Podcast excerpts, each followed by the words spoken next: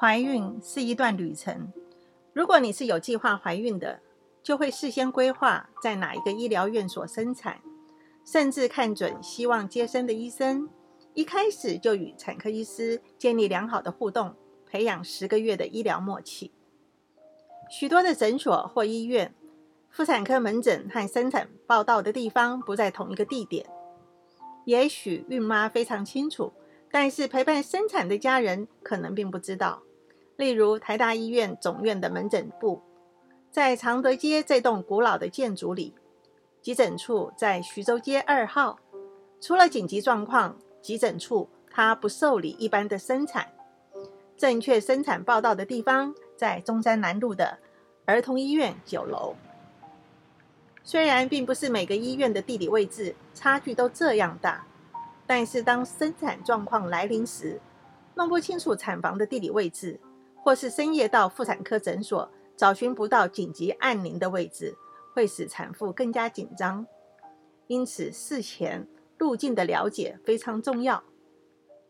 可以用一张小卡片写上生产地方的地址、停车场、报到入口处，放在待产包的上面，让家人都知道。若是能事先安排参观产房，可以减轻生产这一天。对陌生环境的不安，当然越早预约越好。曾经有孕妈问我，若是在一般诊所做产前检查，生产的时候可不可以到大医院去生产？当然可以啊。若是时间和情况允许，可以请门诊产检的医师写转介单，记载产检的状况，会比较好一点。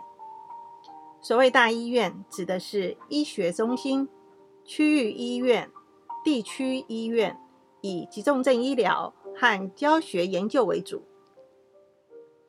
我曾经在当班的时候，接到救护车的电话，说产妇已经在车上生产了，真是快啊！我的朋友来医院三次，才被允许住院待产，却努力了三天才完成生产。究竟如何掌握去医院待产的时机呢？由于短片受到时间的限制，我们休息一下，下一节再与大家详细的说明。